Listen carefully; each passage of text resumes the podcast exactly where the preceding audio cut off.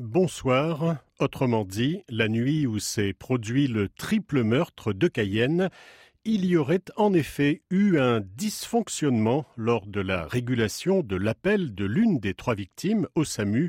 Le directeur de l'ARS a d'ailleurs saisi le procureur de la République de Cayenne, Mélodie Nourri. Selon nos informations, c'est André, 62 ans, qui aurait contacté elle-même les secours ce soir-là.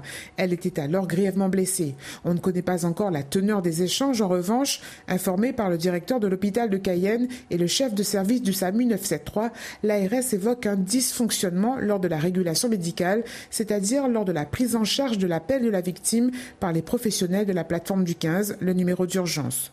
Le directeur général de l'ARS Guyane a donc exigé de l'hôpital de Cayenne, je cite, de signaler officiellement et immédiatement cet événement compte tenu de la perte de chances potentielles occasionnée par un retard de prise en charge et d'engager une enquête administrative interne. Fin de citation. L'ARS a pour sa part diligenté une enquête sur les conditions d'intervention du SAMU 973 la nuit du drame. Elle sera réalisée dans les plus brefs délais par ses équipes d'inspection. Le but étant de savoir si toutes les procédures ainsi que les délais dans le signalement de cet événement ont été respectés, car tout événement en lien avec le soin aboutissant à un décès non explicité ou une perte de chance doit très rapidement faire l'objet d'une déclaration auprès de l'ARS.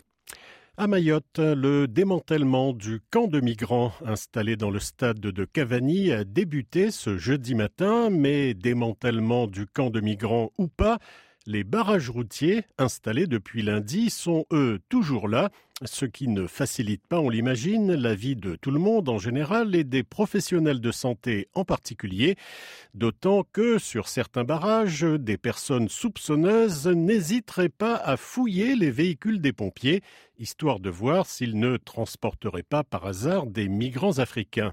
Un comportement dénoncé par le commandant Suliman Mdere, il est au micro d'Abdelrahman Saïd. Effectivement, ils sont carrément entrés dans, la cellule de, l'ambulance pour vérifier euh, s'il y avait euh, des, Africains dans, l'ambulance. Euh, normalement, ils n'ont pas le droit, mais pour éviter les, soucis avec les barrages, avec certaines personnes, donc on, les a laissés entrer.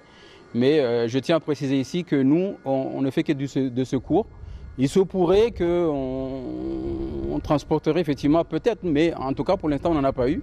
Mais nous on n'a pas de nationalité. On nous avait dit euh, qu'on on allait laisser euh, passer les secours. Euh, force est de constater qu'on a eu quelques difficultés, mais pas tout, dans tous les barrages. Mais on a des difficultés, certaines troncs d'arbres qui sont coupés où il n'y a personne, notamment à Tanaraki au nord. Quelques barrages où apparemment, alors on ne sait pas si c'est des collectifs ou des, jeunes qui s'amusent, où on a du mal effectivement à passer. Un sujet plus ludique pour terminer, les principaux acteurs du tourisme français séjournent actuellement à Tahiti. Voyage pour le plaisir, un peu, mais surtout bien sûr pour le travail, la destination Polynésie ayant actuellement, paraît-il, le vent en poupe. Reportage Théophane Teriitua. Les touristes veulent de l'authenticité. Ils la trouvent en Polynésie, destination plébiscitée par les visiteurs. En octobre dernier, ils étaient déjà plus de 260 000 à venir dans nos eaux, selon l'Institut de la statistique de la Polynésie française. 2023 devrait être une année record, une embellie constatée par Michel Monvoisin, le directeur général d'Erthetinui.